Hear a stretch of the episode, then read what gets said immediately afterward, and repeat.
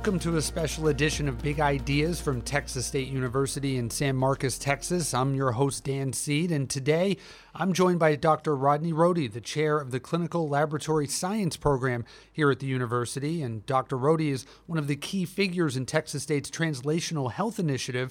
We have Dr. Rohde on today to discuss the topic that of course, is on everyone's mind right now the coronavirus, also known as COVID 19. Dr. Rohde is an expert on infectious diseases. Dr. Rohde, thanks for joining us. Thanks so much for having me on. It's an honor to be here. Well, let's start with the basics here. Um, what is a coronavirus? Sure. So, coronaviruses are actually a group of RNA viruses. And what most people may or may not know is roughly 25 to 30 percent of these cause the common cold. So there's four that kind of cause the common cold. There's one that you may have remembered back in the early 2000s called SARS. It's really the first one that uh, gave the world a scare because that one was killing roughly 10% in their case fatality. And then in the mid 2000s, we had a strain called MERS, which is Middle Eastern Respiratory Syndrome. That one really got our attention. It pushed that fatality rate up to 30, 35%. But they were somewhat contained in the global kind of space. And then it kind of went quiet. Uh, it, there were cases popping around, but kind of went quiet. And then certainly we noticed what happened in early January this year when this uh, second strain, which the virus is actually called SARS CoV 2, so it's like a second variety of SARS. And then COVID 19 is actually the kind of the disease it causes. And so, what makes this particular strain different from all the others, or, or is it? You know, it's it's it's genetically really not a, a ton different, but I think what's caught people by surprise is the geo kind of political spread that's going on with it, both both in reality, you know. So I, I say this a lot, and I've said it many times this past month that viruses are going to virus, and that's what they do. They can't survive outside of a host, so most viruses need a human being, an animal, even a plant, and they really exist for one purpose, and that is to infect, multiply, and reproduce in that host, and then jump to the next host. Rarely, if ever, has mankind stopped a virus or really any microbial outbreak, with the exception maybe of smallpox with massive campaigns of vaccines. Can we slow it down with those efforts and with other prevention efforts? Absolutely. So really, I mean, it's a, it's a very it's somewhat like influenza, but there are differences, of course. Influenza and coronavirus are both RNA viruses, which means they mutate uh, more rapidly. And so we're kind of keeping an eye on that. But so far, really the only thing I think that's caught us off guard is the kind of rapid spread out of the epicenter of China in Wuhan, China. And that's really what's got our attention. So that hopscotching, if you will, around the globe, where it started in China, and we've seen these large scale outbreaks in Iran, of course, Italy. Um, now, that does strike you as different or or odd, I suppose, and does make you take special notice. Why specifically? You know, it does, uh, and I really so that's an that's a kind of it depends answer for me because what's happening with this. So, what the general audience needs to understand is that we are looking for it when you test for an agent, you find it. So if I go out and look for another strain of the common cold right now, it will be all around us. So I just want the public to understand that if you're looking for it with a specific test, you will find different types of agents. I look for antibiotic resistance MRSA. 250 people die every day in this country for that. It's all around us in our environment. So looking for it, testing for it will make those cases come up and so it's kind of a guarded answer for me because, yes, we're seeing it jump all over the country and the world. But if we were looking at every single case for flu, RSV, MRSA, any other acronym you want to throw here from the microbial world, we would detect it in different populations. Is it serious? Absolutely. Are we monitoring it for the elderly, for the immunocompromised? That's a concern. Those individuals and those populations. And then for my own profession, we're worried about healthcare workers being protected because if you lose that frontline responder, you do not replace a nurse. You do not replace a medical lab scientist like myself overnight. that takes years of mm-hmm. training and, and other education in the clinical setting. And I do want to get into the the effect that this is having, especially as you mentioned on older populations, people with comp- uh, compromised immune systems. But talking about this and, the monitoring that's going on, the World Health Organization, of course, on top of this, um, and providing those continual updates. And we keep hearing these these words come out um, that I think most of us are unfamiliar with in situations like this. And the World Health Organization has called this uh, the risk level is quote very high. What does that mean?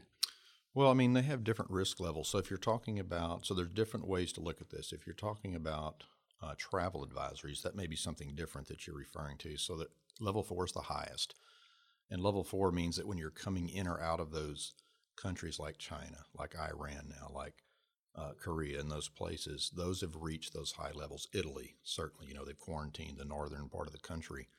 Um, again, that is an estimation of the blanketing of cases in an area and the importance of trying to control the spread of the virus into other kind of naive populations.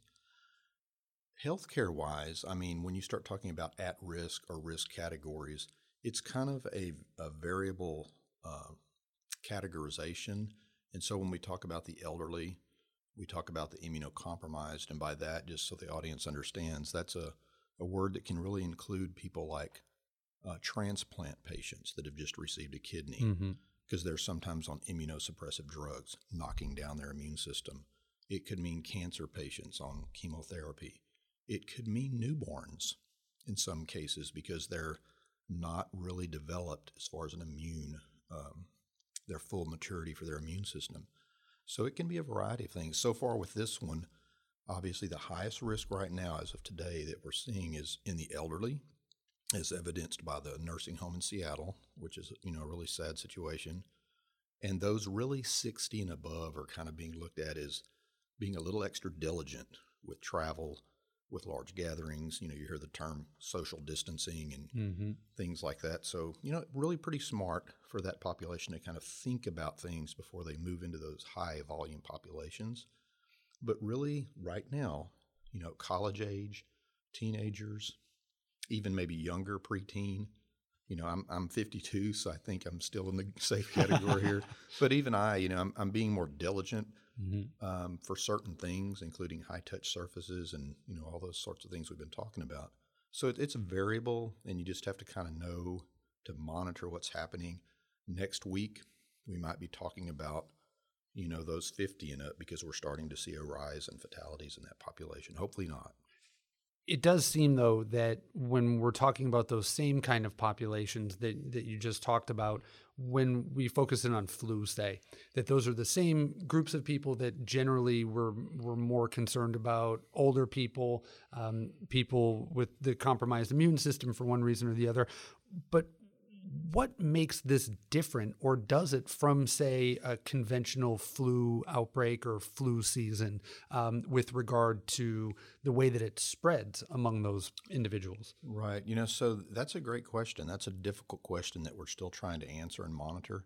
In my own opinion, so in my own professional opinion of doing this for 30 years almost now, I do think there's some similarities. I mean, certainly the way it's spread through respiratory transmission and you mentioned the different populations. The one thing to kind of think about though is with influenza. So I'm going to step off here and talk a little mm-hmm. bit about flu. Flu is also seasonal. We're not sure if coronavirus is yet. We really need to wait a year or two to see if it's going to go down in the summer and up in the winter. We can talk about that in a minute if sure. we want to. But flu, we know, does that. But flu is also well known, as, as you may know, that you need a vaccine every year because it changes. It's an RNA virus and it actually sometimes shifts or drifts genetically. And depending on what it does, you may have a very new, unseen immunological virus like the avian flu outbreak a decade or so ago. That can cause massive problems quickly because it's so new. So, similarly, coronavirus, it's brand new. The population collectively has not had a chance to react to it. It's called an immune you know, response to a particular agent.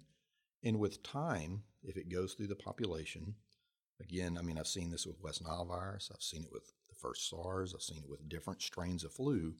What we hope is that a year or two from now, this is another agent that we're keeping an eye on. We may have a vaccine for it in a year or two, and that we're talking about a different virus. But but flu, definitely if you look at the last few years, some years it's kind of normal flu. The vaccine works a little better.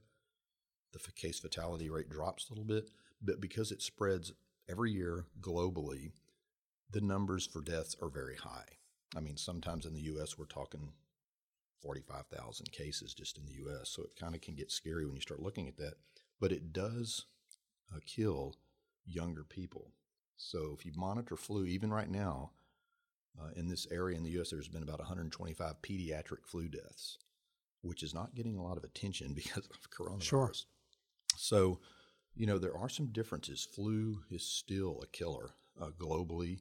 We talk about it every year. We're trying to keep an eye on it now uh, with respect to what what my colleagues do, so that people are updating their vaccines. And in a weird way, with the um, diligent hand hygiene and all of the attention, which is wonderful. We, you know, this is great for public health in a sense that people are doing a better job with that. We may see reduced numbers in all respiratory agents this year just because of what we're doing. You mentioned the the flu mortality rate among children. Um, I'm a father of two young girls who go to daycare. Of course, me and my wife have talked about this. You know, our daughter had the sniffles the other day, and uh, normally your first thought goes to, "Oh, it's a daycare cold." Right, right. Now, of course, it's like, well, you know, you get that thought in the back of your head.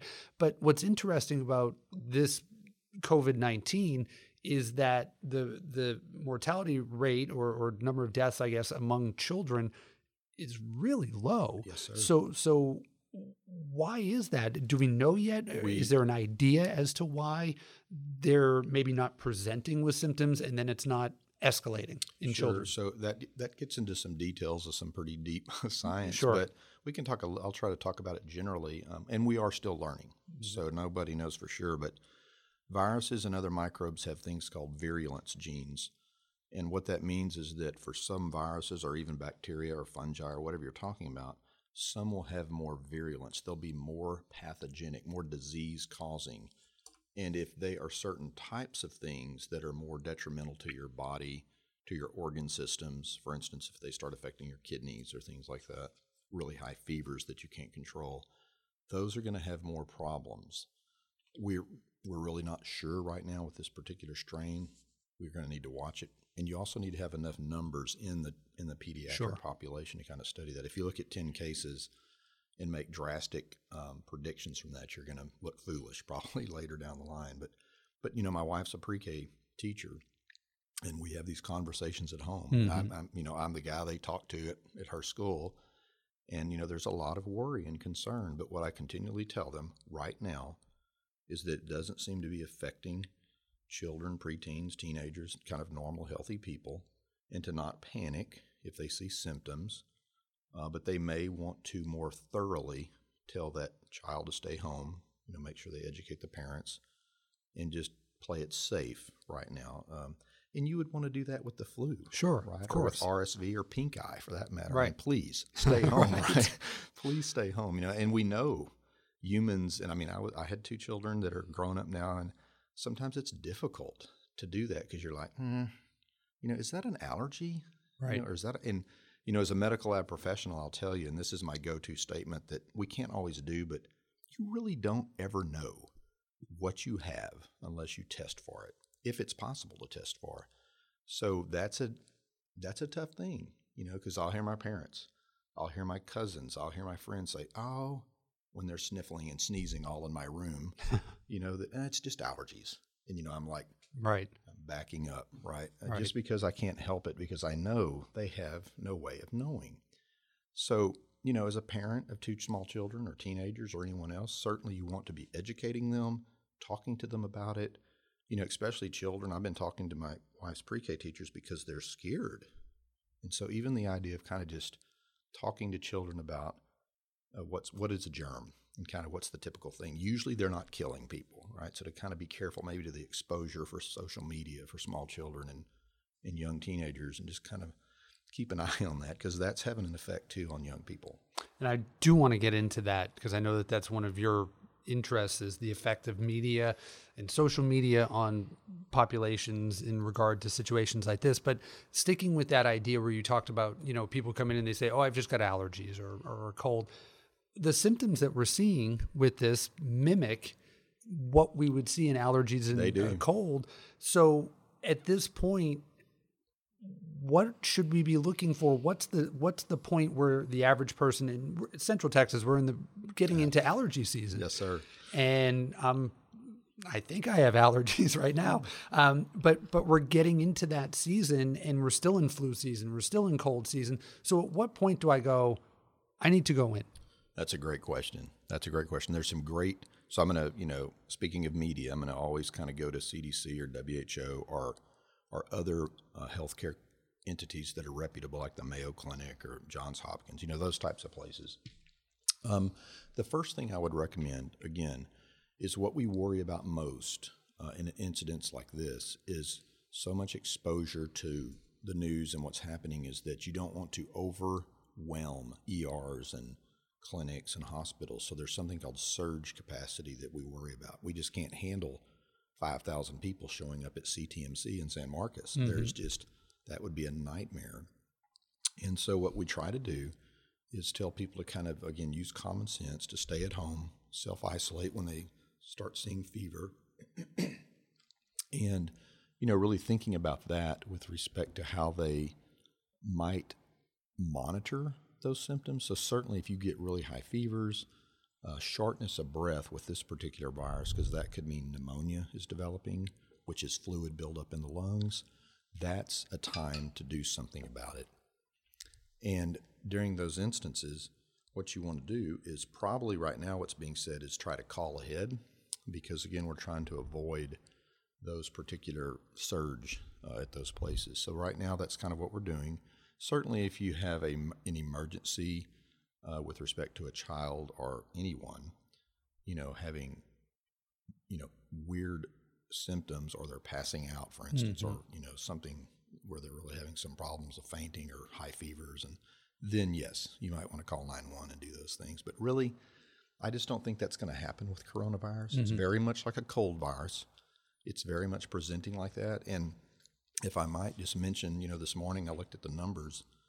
Um, globally, right now, according to Johns Hopkins website, we have about 121,000 plus cases globally about 4,400 deaths globally. In the U.S., 25 deaths. The news is reporting 1,000 or more cases. CDC is showing about 647 because they're showing confirmed tested mm-hmm. numbers. I mean, and so if you think about that, and this is not to downplay this, but 4,400 and 121,000. If you look at those numbers, if you do the quick math, that's about a 3.6% case, case fatality rate. That's about 118,000, 117,000 people recovering. So sometimes it's important to flip that that mm. that um, story a little bit. Is it serious? Are we concerned about the elderly? Absolutely. But people are living through this every day, just like they are the flu, just like they are other infections. The body is an amazing thing. The immune system's an amazing thing.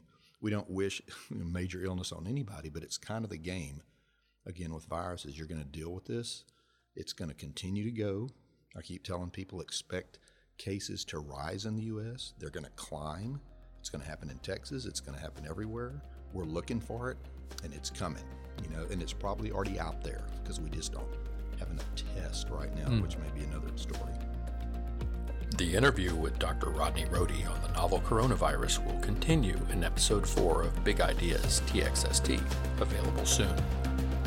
Big Ideas TXST is a presentation of Texas State University and the Division of University Advancement.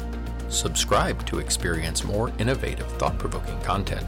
If you like what you hear, consider leaving us a starred review, five if possible.